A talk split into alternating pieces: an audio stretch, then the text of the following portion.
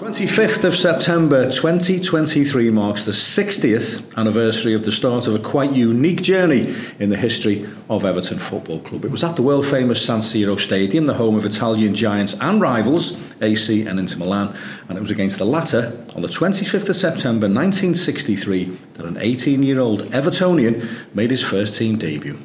The Blues had beaten Sheffield Wednesday 3 2 four days earlier. Manager Harry Catterick made two changes for the European Cup first round second leg tie against Inter. Brian Harris was in for Sandy Brown, and replacing the injured Jimmy Gabriel was a teenage Colin Harvey.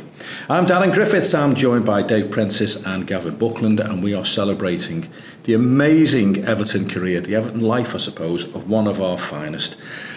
Before our time, Preno, obviously, but the San Siro, the European Cup, Inter Milan. I bet Colin wasn't phased. Absolutely not. No, I don't think anything phased him throughout his career. Um, I actually spoke to Colin about that when uh, Seamus Coleman was uh, on the brink of making his debut at the uh, the Stadium of Light in Lisbon oh, yeah. against Benfica. And because uh, it had been rumoured and hinted at the night before, yeah. and I thought, oh, you know, Colin's the perfect person to talk about an occasion like that. And uh, you know, the kind of guy that you could just ring up off the cuff and say that, you know, I, like, I think Seamus, young, young kid, could be making his debut tomorrow. Will you talk about your experience? And you know what Colin's like, you know, so nicest fella in the world. Um, happy to do so. And yeah, he just he played it down, which you know is typical. How can you, how can you yeah. play down like sort of making your debut in the San Siro against the reigning European champions, yeah. about to become back-to-back European champions, and against like sort of players of the quality of you know Jair and uh, Luis Suarez, you know the original yeah. Luis Suarez. Yeah, yeah. And uh, I looked up some of the um, the reports subsequently, and uh, they didn't go overboard, but they all like sort of spoke in understated terms, which is quite appropriate for Colin really, yeah. about how effective he'd been and how uh, Jair never got anything like the level of service he got in the first game at Goodison Park because of the attentions of Colin. So yeah, you know, an absolutely very, very appropriate place for a player of the quality of Colin to have made his debut. Uh, I mean, I hate that, that phrase "legend." It gets bandied around so yeah, often about yeah. footballers and about you know sort of individuals. But in Colin's case, it is 100% earned because, like you said, amazing career. I don't think anybody has had a career quite like Colin no. in terms of the number of boxes he's ticked throughout his time yeah. at Everton. And a European Cup debut at 18 it's a statistician's dream, isn't it, Gav? Uh, I can just confirm I wasn't around then either. But yeah, I mean, well, just making a debut at 18, because in, in the 60s and, and say in the 50s, it wasn't like now where you have youth products and come yeah, in, people come in yeah, as substitutes and stuff like that off the bench, and you know, and you're seeing like a lot, a lot of young player records broken over the last 20 years, not, not just at uh, but other clubs. Then it was very rare. There was, still, there was still that very distrust, I think, of management of, of younger players, and, and and I think um, just making his debut at 18, the, yeah, at that time against any club was a, was a, it was a great thing. And and he, was, he, he liked the baptism of fire, Colin, because if, if, you have a look, I think it was first four away matches were at the San Siro, then he played at Blackburn, then he played at Old Trafford, then he played at Anfield. it was his first four, four, yeah, but it was... Uh, it, it was still, I, I, I, to me, cards on the table, greatest living Evertonian, Colin for me. He, he became yeah, a regular yeah. quite quickly the season after, but he, yeah. he, certainly didn't have things his own way, did he? As local young players tend not to. Oh no, Colin had a lot of stick in me, and, and it, has gone That's on unthinkable, before, that, isn't it? Gone on, gone afterwards. He, he, I think Harry played him a slightly different. I think Harry played him a little bit more forward, you know, than what he you know, as a, as a sort of ten, you know, when really Colin was like a was a four or six, you know, like sort of the old-fashioned wing half in front of the defence. And I think one game, I think in the 63-64 season, he got loads of stick off the um, off the crowd, and Harry was very protective of him after the game. And then when Harry um, went back to his car, somebody had scribbled in, you know, great scratch on his car, drop half, you know, like, and uh, which is about as you know close to as what you get then for the you know Twitter abuse, I suppose. I just can't and, imagine any yeah. Twitter fume being levelled at Colin Harvey. No. It's unthinkable. No, I mean, I suppose you know then he was just a young, you know, sort of product that no one quite knew, you know, so what he was going to become, promising, I suppose. Yeah. And how many times have like sort of promising kids, you know, sort of promised and not delivered.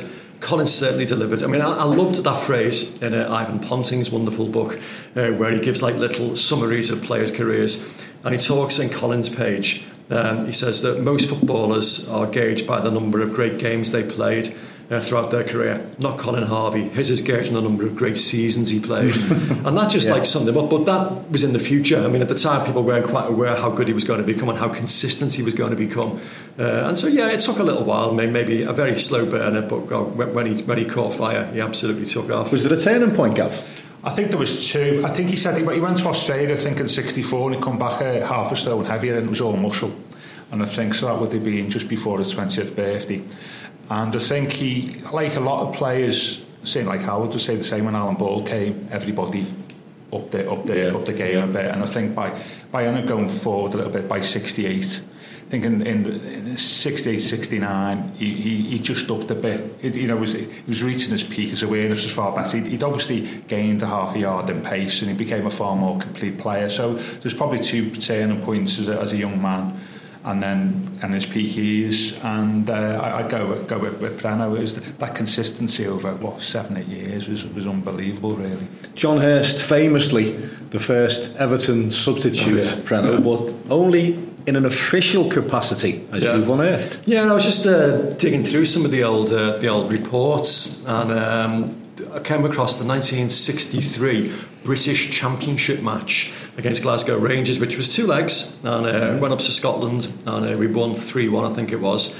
Second leg played at Goodison, and for some reason, it, it's deemed an unofficial game. Uh, probably because they're so infrequent British Championships, and the next one was like 30 odd years later in Dubai.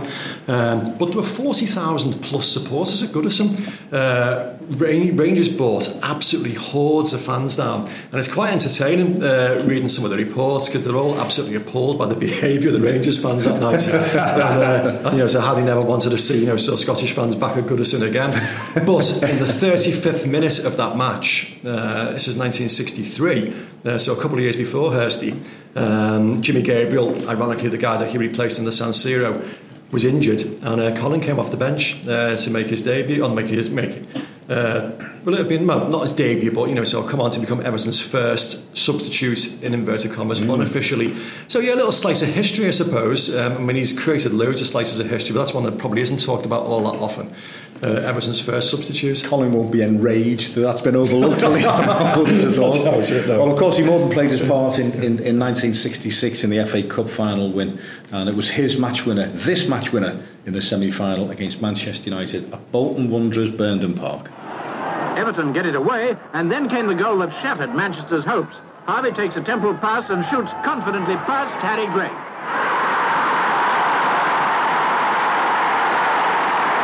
66 FA Cup final, Gav. Colin was still only 21. Yeah, and he'd, already had, what, two or three years under his, under his belt by then. I mean, Harry was playing a slightly slightly different different system than he was playing like a more 4-2-4 and, and Colin was naturally then by then full in his, his sort of deeper wing half role, which I think he was he was far more far more suited for. And he was, it was somewhere like Wembley was a, was a great you know venue for his for his ability. He was, he was a great box to box midfielder in terms of his countless boundless energy, great mm. technique, and something like the cup final he played. I thought he played well. Um, was was was a was a great platform for him, and, and that goal he scored was you know didn't score many. He was speaking. I think it was a 21, 22, You know. And like, like, like you know, um, making a debut at the San Siro, if you're going to score score a goal, Colin, it's got to be like a, a semi-final against against Manchester United. And I know um, it, it, was a bit of a scruffy goal as well, wasn't it, really? And I know yeah. Nobby, Nobby Stiles said there was a query afterwards, and Nobby Stiles was in the box or outside the box when he, when he scored. Nobby Stiles said definitely in the box, was he been outside the box would have cleared him out. and, uh, yeah, and it was, a, it was a, unusual for Colin to score, I suppose, and maybe if he did have a weakness, he should have scored a little bit more goal, a few more goals, but I tell you what, winning goal in the semi-final of FA Cup, that's a great, well, great achievement. Well, one of my abiding images of that uh, 66 Cup final, because remember when uh, the club did the official uh, on yeah. video, yeah. and it was screened. Uh, I think at Goodison initially, and uh, Colin was the manager at the time, 1988. I think it was released originally, and um, we're all sat around there watching it. And there's a few images that appear on there from that cup final. One is Colin before the match, looking in the mirror, parting his hair perfectly yeah, and like yeah. so brushing it down, which was quite entertaining.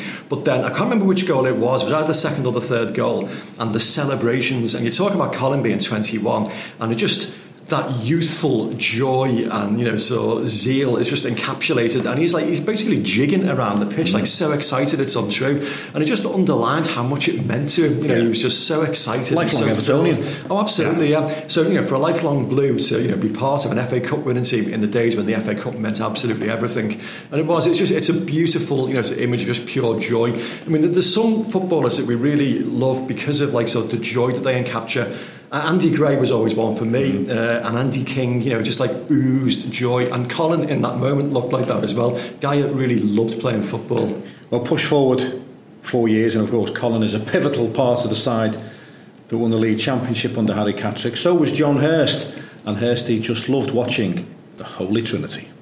They all fitted each other. I mean, it, it was a trio. There was uh, individually they were great players, but as a trio, they kind of read each other's mind. They knew what they were doing. I mean, Bally used to play. It was like a diamond. Bally in front, Howard and Colin here, and, and Howard, Jimmy Husband used to be wide right. He'd come in to link up with Joe. Howard would go down the right, and it, it was just, it was a, a, a system of playing that we never really practiced on. It just evolved from the, the players themselves. Holy Trinity, Gav and Preno. If someone says who is or who was the Holy Trinity in three words, what do you say? well, obviously, Ball Harvey Kendall, isn't it? Really, Ball Harvey Kendall. Yeah. I was going to say exactly that order as yeah. well, but I know some say Kendall Harvey Ball. I'm a Kendall you know. Harvey Ball man. Kendall yeah. Harvey Ball. Um, will we ever see better? I think as a midfield as a trio, as a midfield trio at the time, they, you know, if you read a lot of the press reports, they, you know, they described as the best midfield trio in Europe. And you know, when I, we talk about Harry's great skills as management manager, he realised what he had, and I think he watched Alf Ramsey in England where Alf played the three-man midfield at Alan Borling, and he, he had Colin, and he thought, you know, he could he could do the same, do the same with Everton. Um, if he had the Alan Borling, and then yeah, that obviously part of the plan was to add Howard to that. Um, and there were three three different players, I think. But you know, I think was a four, six, and eight, where, where Howard was the defensive four. I mean, Howard had played centre half, and he played to play centre half. Mm-hmm. Colin was a six, which which was sort of in front, a wing half, just in front of the defence, but with more license to move forward than Alan as an eight. And and the late sixties, what you're talking about, Davies, and also the striker, I think that you see his goals record. Yeah. So in terms of mid, and they do all had completely different skills. In, in you know, Howard was a great tackler, Colin was box to box, was a great passer, and Alan a great goal scorer and ability. So in terms of what you want in a midfield, they had the they had the you know all they had all the held all the cards there really, and, uh, and obviously within that you had you needed Johnny Morrissey was sort of there get get out if they've been in trouble they give the ball to Johnny Morrissey, and so you know his role was uh, you know can't be underplayed so there, was a reason for it. It was great managed by Harry, but they had all the skills and temperament as a midfield, as a midfield that you would ever want to see. And they kept the natural ability till late in life, didn't they? I remember Graham Souness saying there was only two players he ever played against he couldn't yeah. get near. One was Zico, the other was Alan Ball. Yeah. And every player that played for Everton in the 80s said, when you're playing head tennis, if your first pick wasn't Howard Kendall, it was Colin Harvey. Well, I was going to say that. Yeah, I mean, when they were both on the training pitch in the 80s, the players all used to rave about, you know, the best touch was always Howard, and the most yeah. so committed professional was always Colin. I remember um, Kevin Ratcliffe saying once when uh, Colin had had a hip replacement at relatively young, I think. He might, yeah. might have been in his 40s, yeah. and uh, he was still coaching the first team. And uh, they were out on the training pitch, and you know when he was asking for more from the players, Kevin would say, "I'd step back there and I'd see Colin throwing himself into these ridiculous slide challenges, and just haven't had a hip replacement." And I'm, I'm, thinking, if we can do that, I've got to give a little bit more yeah. as well. And he was, you know, totally, you know, coached and led by example. Colin's last goal for Everton was August 74, we beat West Ham 3 2. It was the only time that Joe Royle and Bob Latchford scored in the same yeah. game as well. More perfect timing from Colin. His last game was shortly after against Stoke City. He only played four games that season, 74 75. But the fans who had berated him earlier in his career yeah. were absolutely livid that he was allowed to go to Sheffield Wednesday. Oh, absolutely. I mean, you'd argue, there was, you know, people say about Alan Ball even, but if you, that's what we know now, but if you read the accounts of the time, you know, there's a lot, there's quite more than a few Everton fans who, who actually thought, well, I can understand why Harry's made the decision. And, and Howard had been injured as well, and, and we're getting Bob Latchford as part of the deal, sort of, you know, acted as a sort of, you know, counteracted that. But the one out of the three that there was actually no way should he go was was was, was Colin. And if you read the, the letters to the football go around that time, it is it is just extraordinary. Uh, and I think I think because of Colin as a player, but as what he stood for as well, because in '74 he was one of the last links to to, to, yeah. to the early '60s. I think it was probably John Hurst, and John Hurst hadn't played in the early '60s. He was more mid '60s. So Colin was was was 11, 12 years at the club, and so it's what he stood for, I think, as well. And he was still he was still a damn decent player, as you, as you say. And, and and of the three, strangely enough, Colin is probably out of the three. The, the most understated because he, obviously Howard's success in the 80s as a manager, and Alan, you know, speaks for himself, was the one who attracted you know, the, the, the bigger, you know, the most criticism of the club for, for letting him go. And it, there's an irony there, I think, uh, and also a reflection of Colin's reputation as a player, both and as a man, I think, is, is really important. £70,000 for the White Pele, yeah. a disgrace, disgrace. It was. It was the, the famous banner that was, uh, you know, sort of paraded uh, before one of the games after he'd gone. And it, it's funny actually how some moments in Everton time just like strike a chord. And you know, because it was only a small banner that was like so you know sort of draped over the edge of I think it was the enclosure, uh, but it just encapsulated so much of what so many people thought. And so, you know, 50 odd years later, we're still talking, you know, so, and you know, remembering it, similar to the famous leaflets that were like, so, you know, so uh, distributed uh, by Howard in 83. Was it, you know, 30,000 stay away fans can't be wrong, Kendall and Carter out. Those kind of things just like, so stay with you and resonate. So, yeah, it underlined the depth of feeling I mean, the white Pele, I mean, you know, some will argue Maradona maybe the greatest player of all time. People of, you know, my vintage probably go for Pele, the greatest player of all time. And so yeah. to be christened the white Pele, you know, so underlines just the, the level of, you know, sort of sentiment that people held towards yeah. him. Was Mark Dobson brought in to replace him? Yeah, I think so. Yeah, he bought, bought him in the summer of, uh, Billy Bingham bought him in the, in the summer of, of 74, and I think Dobbo slightly different player. I think probably had more of a passing range, not not as much as say box to box as as Colin. He's slightly different, and, and Billy Bingham brought Dave Clements in. It was more like to replace Howard, you know. Mm-hmm. So yeah, there, there was there was there was signs there. And Billy quite quite as a manager, you can see what he's trying to do. He's trying to build his own team, so you could understand why he brought in Martin Dobson for three hundred thousand, and and Colin was probably there for you know going to leave at, at some point. And just build on what like Penna was saying there, it's worth adding that a lot of the professionals, the top professionals in the game in the 60s of the Holy Trinity said that Colin was the best player. Mm. Don Revie said that yeah. Colin was the best of three. Joe Mercer, great Evertonian, yeah, yeah. Said, said exactly the same. So, you know, what it's funny what you see as fans and what you see as professionals in the game can be quite different sometimes in appreciating yeah. the, um, the skills. But bear in mind, Colin, when he left in 1974, was how old was he? Early 30s. Yeah, yeah. Billy Bingham had to spend a British record transfer fee, cash fee, yeah. 300 grand to replace him, yeah, Martin yeah. Dobson, to, to, replace a 30 odd year old, you know, so Colin Harvey, which underlines, you know, so just how valuable he was. And he was still capable of moments of magic, like this goal from outside the box against Division 2 champions elect Manchester United in December 1974. Thompson right into the area. Good shot goal!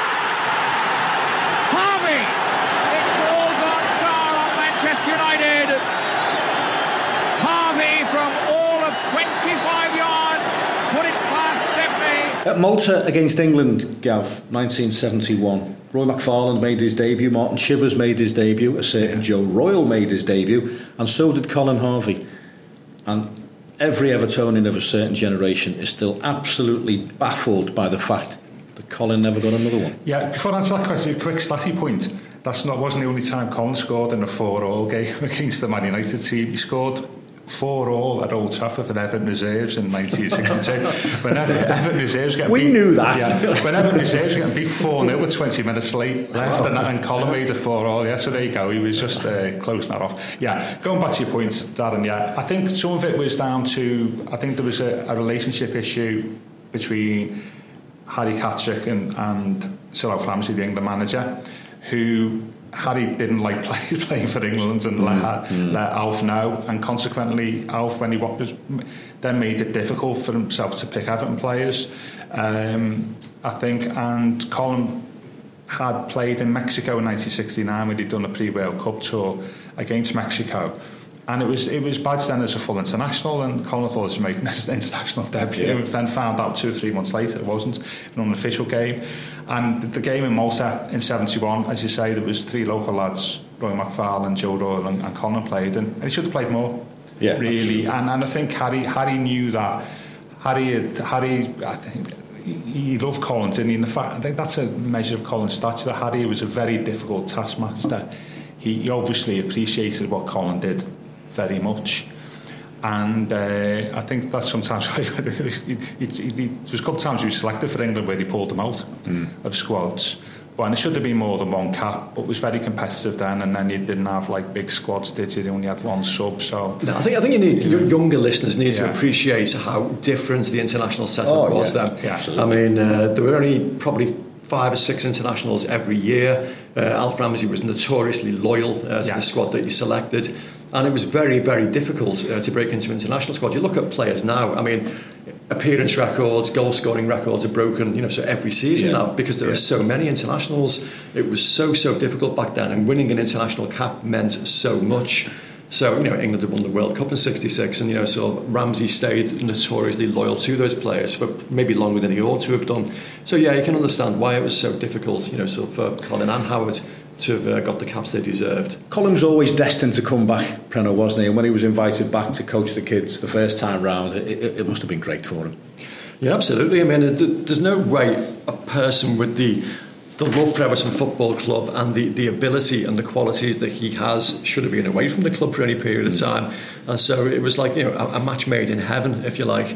And that was the, the seeds of, you know, what would ultimately become the great managerial double act. I mean, uh, everyone talks about Howard Kendall quite rightly being the most successful manager in our club's history. But Colin had an awful lot to do uh, with mm. the uh, the success of you know so that you know so squad and that team at the time, and there's like a number of you know so reasons for that and the one that I love reading about is everyone like so is in love with what they call like sort of gegen pressing now or you know so winning the ball high up the pitch. And Colin introduced that at Everton. Now to give you know, the, the true credit it was Don Howe that actually you know so introduced it first spotted it. And it's basically swarming high up the pitch you know so nicking the ball as high up as you can winning possession in areas where it causes the ultimate damage. And Colin had introduced that to the reserve team and you know so the kids that he was like sort of training with. And uh, and it was Howard like sort of watching you know so the reserves on one day and said to Colin how long have you been doing this? And he goes, oh, about seven or eight months. Because oh, we need to introduce that, you know, so in the first team squad, and it wasn't long after that, you know, so Colin, um, you know, so was elevated to, you know, so first team coach status, and brought those, uh, you know, sort of lessons with him. Uh, also, uh, video technology, he introduced that. He was one of the pioneers of that, you know, so long before, you know, so plenty of other coaches did. And it was quite entertaining. Uh, there was a guy called Peter Tushingham, who was uh, Everton's like yeah, official photographer, stroke videographer. Yeah. His sister was a famous film star in the 60s, Rita Tushingham. And, uh, and Peter, you know, was told by Colin, you know, so can you video the games? And Peter, happy to do so. And Colin would then spend the weekends, like so Sundays and Mondays, going through the videos and then sit down with the players on the Monday and like so giving them little t- you know tips and techniques. Mm. And it sounds like so basic stuff now, but that was a time when no one did that, and it was it was uh, it was quite unique and quite ahead of the game. Quite brave of Howard, wasn't it, to to turn to Colin and say, "Listen, probably need a bit of help here. Come on board with the first team." Yeah, yeah, because Howard's probably saying I've got a bit, of a weakness here that need, needs addressing, I think, and I need to change. And yeah, it was it was just good management, though, wasn't it? Really, a lot of the players at the time that were in the, te- the, the team had been with, with at at, um, at the reserves, had been quite successful with the team in the early 80s. So it wasn't just the, the reserves, wasn't it? And yeah, and I think it was brave because I think he's saying he's asking for help, and sometimes your own ego as a manager, you, yeah, sort of yeah. you don't want to do that. Do you? you want to be this all powerful uh, person.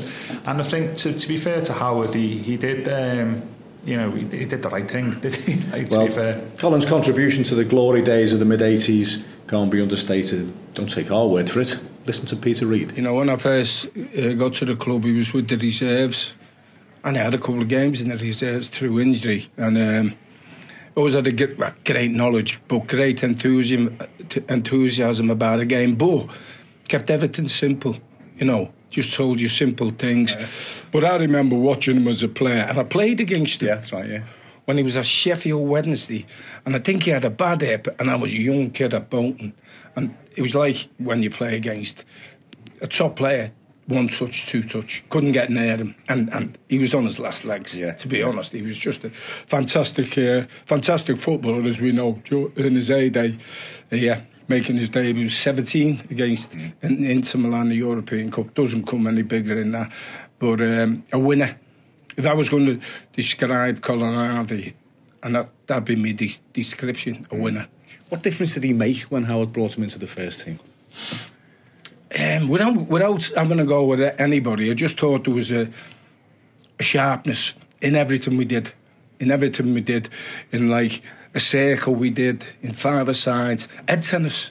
You- but and then it, it, it, like it clicked in, and and what it was, but we we we, didn't exactly come alight. It was a struggle, but like there was a lot of young players at, at, uh, at the club at the time and we got a confidence about us. And that, that, that comes from working hard on the training pitch and then digging a few results out. And that's what we did. And once we did that, like these these young players blossomed and then everything everything was you can't say it's easy because that that's mm. that's deriding your opposition, but we we had the confidence we could go anywhere and beat anybody, and that's that's what when I when I say a winner, that's what he was. There's a statue of Colin Harvey outside Goodison. He's a legend, but try telling him that. He won't have it, will No, he? no, no. He's a, he's a very humble man, and that's that's that's the thing that always got me about him. He he he, sh- he shied away from that. And when you talk about, do I think he wanted to be a manager at Everton? I think yes, but being a manager of a club like Everton, a Premiership club, you've got to go out and see the media. I'm not sure he was comfortable doing that. If I'm honest, Yeah. Oh, or- and I I think He'd if you'd say asked that. him, yeah, if you asked him, Cole, Cole would say that as well. But everything else about him, spot on. Howard wanted European football. For obvious reasons, we couldn't Yeah. provide it. So he left for Bilbao. Did Colin Harvey want to be the next Everton manager? I, well, if you if you read a lot of accounts, he, he probably he probably didn't. Possibly, um, I think he was the coaching environment was more his was, was his. Um, it's where he wanted to be, wasn't it? That was his skill set. Was that football management and coaching are two completely different things. And um, Colin Strength was coaching, and so the problem was he was never Tony, wasn't he? And you know, I think there'd been talk the year before of Howard going to Barcelona and maybe that Colin was going to be lined up to be the manager. And I think sometimes it, that's the call, and do, he's probably doing what's best for the club.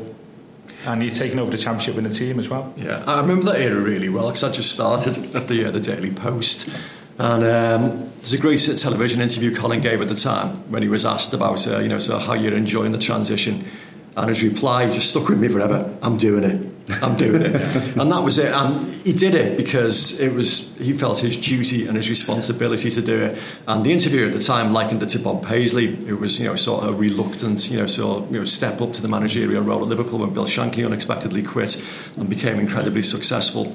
Uh, the, the problem that Colin had, you're right, two very different disciplines entirely, and he wasn't comfortable doing it. I remember having to ring him at home on a Sunday morning, and yeah, it was it was like something he wanted to get out of the way. He didn't enjoy the, the media side of things at all, whereas Howard was so comfortable and so consummate Yeah, the media. To Colin, it, it was a chore, and he was also taking over a team that was on the decline. On the decline. Very much in transition. Yeah, some of the uh, you know sort of the, the great players of that era reached their best. You know, your Andy Grays, you know, your Peter Reids. Uh, you know, so they, they were on, on the, the downward slide a little bit.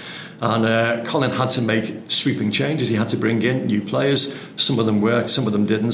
So you know, it was a very difficult time to take. Wasn't over afraid to spend money, was he? Oh, not at all. No, when you think of you know Tony Cottee was a British record transfer fee at the time, and that was really celebrated by Evertonians because you know Arsenal were in for Yeah, him spectacularly so, and uh, he chose to come to Everton. That was seen as a real coup. Uh, Pat Nevin, who's like just like a, a typical Everton school of science type footballer, so easy on the eye, you know, so so great to watch. Stuart McCall and Neil McDonald, maybe not as successful, but effective in their own right. Funny actually, the, the one that Colin always talks about as being his, you know, he thinks his best signing of that era, Martin Keown. Oh, yeah. And you see Yeah. what Keown went on to achieve in the game, and you can understand why. Absolutely. So no, he he wasn't afraid to spend money, but maybe that little bit of you know, so that magic touch that Howard occasionally had in the transfer market, your Peter Reids, you know, so Yeah, your, your, yeah. You know, your Andy Grays, he didn't quite have. I think the biggest problem that happens elsewhere is the biggest problem you face when you move from a coach to a manager is you lose yourself as a coach. Yeah. So if there being Colin as a manager, I'd had Colin Harvey, the coach, Yeah. here at the same time. I think things would have been more more easy for him, but you, you're losing the skills of the coach, aren't you? Really? And you've got And experienced players in the dressing room Yeah. who've, who've all of a sudden they've got to call you boss or gaffer, Yeah. Yeah. having known you all their playing lives as Colin. It, it, it, it must be difficult. It does, I But- suppose, the dynamic, you know, and it's. Uh, Do you know what? We finished fourth, Yeah. eighth, then sixth, which we take now.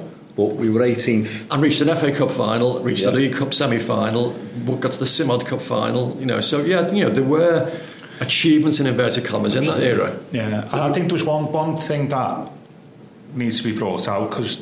And this is the problem. It was one of timing, really. So we took over in '87. He didn't spend. It's difficult as a manager when you take take over the championship in the team. What Yeah. to do? Yeah. You're stuck between a rock and a hard place to do nothing, and then you know people say you should have brought people in, Yeah. or buy players. Think you've broken up a championship in the Yeah, team. yeah. And I think when he did buy, what happened with him, and he was, it was a problem of timing for him. In '88, I don't know if you remember, there was a big ITV television deal, and all of a sudden players' wages went up astronomically. So if you were bought in the summer of 1988, you were probably on twice as much money mm. if you had been bought in a year or two previously.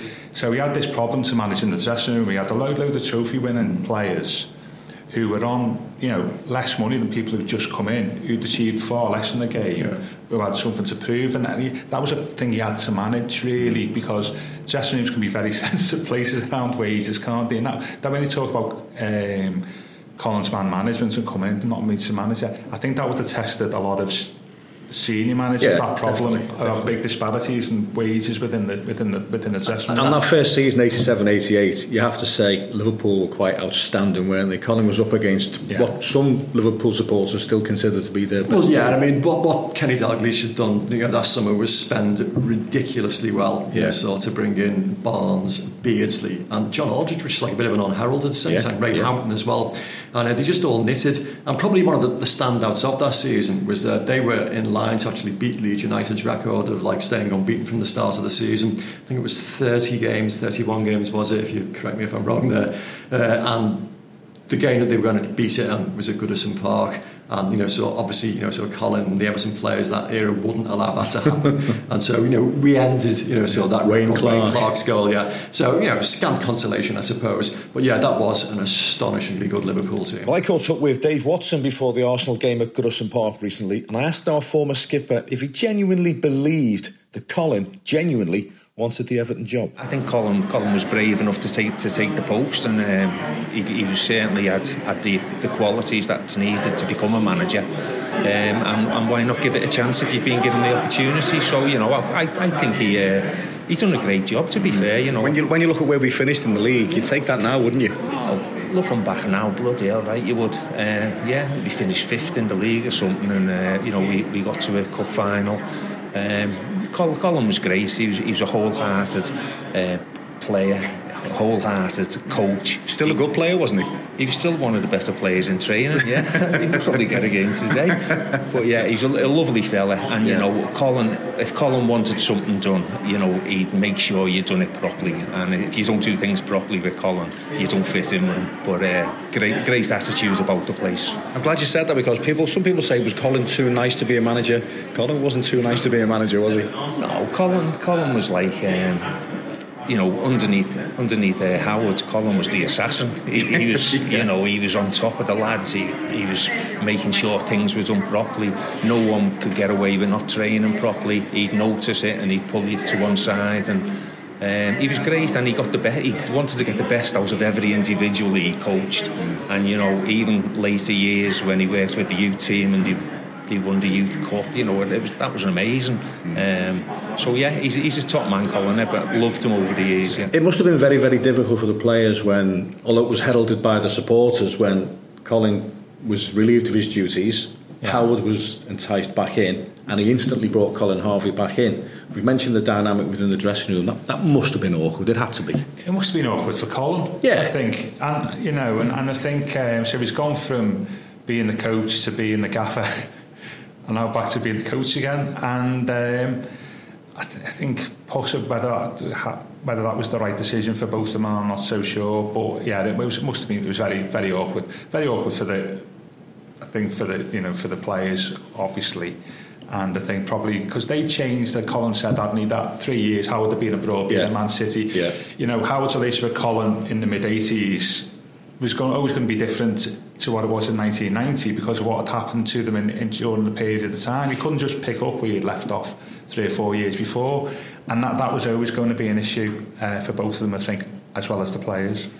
He went on to help Graeme Sharp at Oldham Athletic. He worked with Inchy as well at Burnley, and then came back to Everton again, Preno, to coach the kids, uh, where he, he helped to nurture. Probably didn't unearth him, but he helped to nurture a certain Wayne Rooney. And I remember speaking to Colin about Wayne when Wayne was 14, and Colin would all Colin would say is he's got a chance. now, if Colin Harvey says a young player's got a chance, he's something special. Oh, very much so. I, I, I will never forget the moments when I used to have to do, and I used to hate it as well. I always thought it was a bit of a chore having to go and do little mini reports on the. Uh, I think it was the under 19s and under 17s at the time. We didn't go to the games. We'd just go on a Monday morning and uh, speak to Colin, who was manager of one of the teams, and Alan Harper, who was the manager of the other, Yeah. and just say, say, you know, so what happened at the weekend.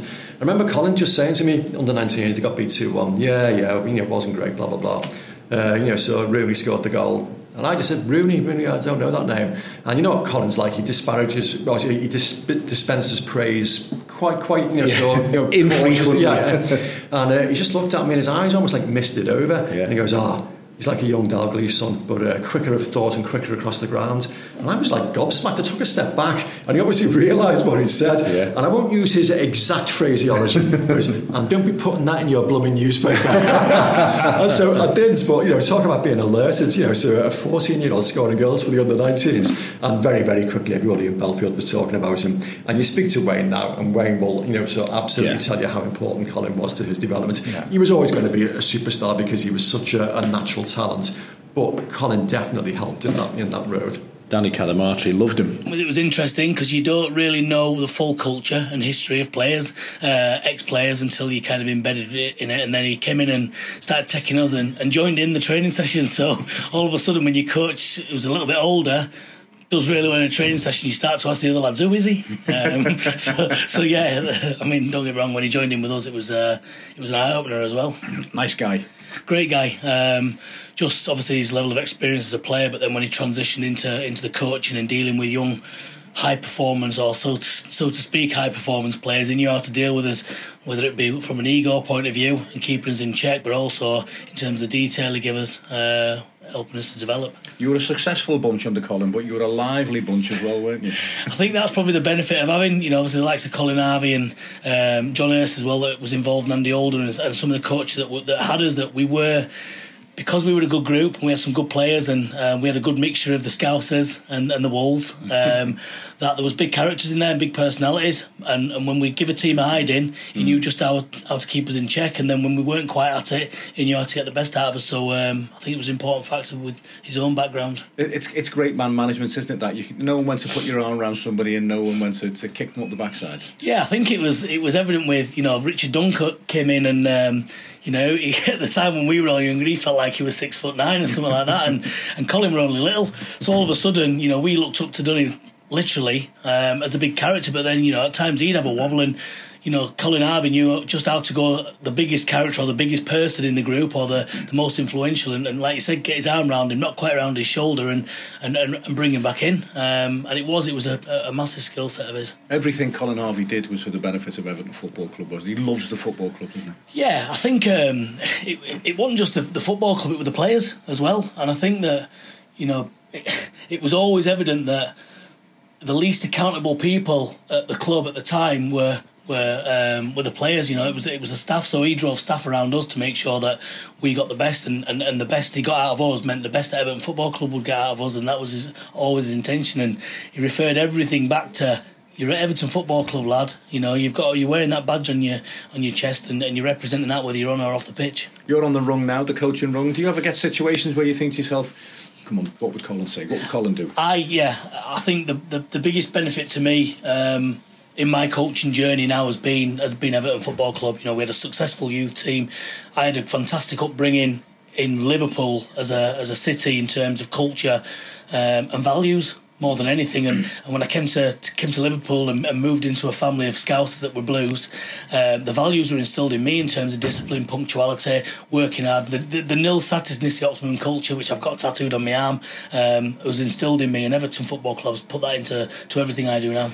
Gav, Colin, Bally, and Howard, immortalised outside Goodison Park in bronze. It's a, it's a fantastic statue. Some football statues around the country can be a bit hit and miss. Ours is absolutely fantastic, and it was a simple decision for the football club to make. Probably the most simplest you're ever going to make, really, isn't it? And it's, I'd say it's a fantastic. Uh, fan, fantastic statue. There's a great photograph of uh, Neville Southall standing by us here a couple of years ago, which is just mm. like an yeah. a, fantastic picture. Yeah, and the Holy Trinity. And, and, and going back to before, not, not only did they have that sort of mix as players, it, there's just something about the states about you know the, the old school of sciences and whatever and football club stand for, and and and the fact that you know Colin and Howard helped win trophies, you know, off the pitch as well. And so that that's what it shows, isn't it? It encompasses Everton Football Club in one mm. statue, I would say, mm. I would argue, both in terms of the style as players, but what they achieved as well, and and, and their beliefs and, and, and the love for the club. And yeah, brilliant. brilliant. What, what really you know sort of heartens me about that decision is that so often statues are sculpted and erected when the people that they you know celebrate aren't yeah. around to appreciate yeah, them. Definitely. And you know, I, I, wrote a piece about Howard uh, saying you know so why we need to like so name a stand after him, and he was so thankful. You know, cheers for that. You know, so piece. So I really appreciate that. Uh, and obviously Howard and Bally, you know, so were no longer with us when that statue was unveiled. Colin obviously very much is. And I think it was just great, you know, so for him to actually be there and see the statue unveiled with all his family and just appreciate how much love, you know, so Evertonians mm. have for him and how appreciated he is. And he'll say it's be- he'll say he'll say it's for the family. It's for the family, son. Yeah. It's for the family. I was very fortunate when when when, when they were being cast down at, uh, at the docks there at Garston. We brought Colin down for a first yeah. for a first look and um, the sculptor was down there and he said he said just make a little mark at the back somewhere with your thumb either on your boot or on your shirt yeah, or whatever. And, and Colin was just uh, he wasn't baffled by it all, but it was all a little bit surreal for him. And it was yeah. a lovely moment because yeah. he, he was clearly, clearly very, very, very, very proud. But, yeah. you know, Preno, you mentioned before that he, he's a legend. Try telling him that. Well, you can't, no, because, like, he, he downplays everything, you know, like that that you know uh, anecdote about you know so being the Everton manager oh I'm doing it I'm doing it uh, and the same about being a player you know so to him he, he, just something that he enjoyed doing and he did to the absolute best of his ability um, I think you know I don't know I don't think he probably will appreciate you know so quite how much he means uh, to people you know sort of followed the football club for a long period of time absolute 24 carat Everton legend you know so deserves that phrase you know so 100% and a really decent man as well. You know, yeah. so I mean, you know, so really genuine, really authentic, uh, just a, a, top top fella. You can't really say, you know, so you know, so better things about him. I remember we played Bologna for his testimonial, and I got a phone call very early in the morning of the game from a representative of Bologna saying we can't get over. There's problems with yeah. travel, and I'm wow. thinking, you can't not do that. This is yeah. this is not the Zingari League. This, yeah. is, a, this is a game of course. It's Colin Harvey's testimonial, and I don't know why it, it, got delayed. If you recall, the kickoff was delayed by two or three hours, and we had to get messages out there. We had to put posters up County Road and everywhere. But everybody pulled out all the stops, and I don't know who eventually got them over, but somebody did because you just can't spoil Colin Harvey's big day. An Evertonian, a gentleman, and a legend. I was a great believer that they're only young kids anyway. What were they going to do in the afternoon anyway?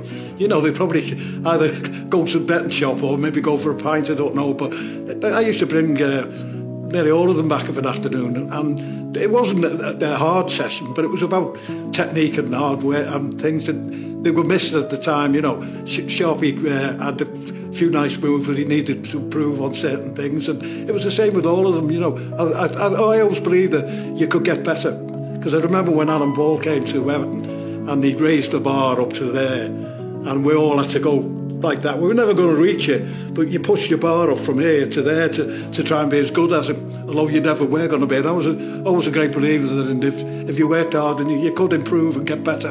I was there to try and improve them. And then, you know, if I did improve them 1%, 5%, 10%. Well, I, I was doing my job, and uh, they, they, uh, they, they all seemed to appreciate it because when the time came and they went through to the first team, and I got moved up with the first team, I knew them all individually, and they knew what was expected. You know, the, the hard work and everything else that went with it, and uh, you know, they, I, they instilled it into them on the way through. It wasn't for me; it was for them.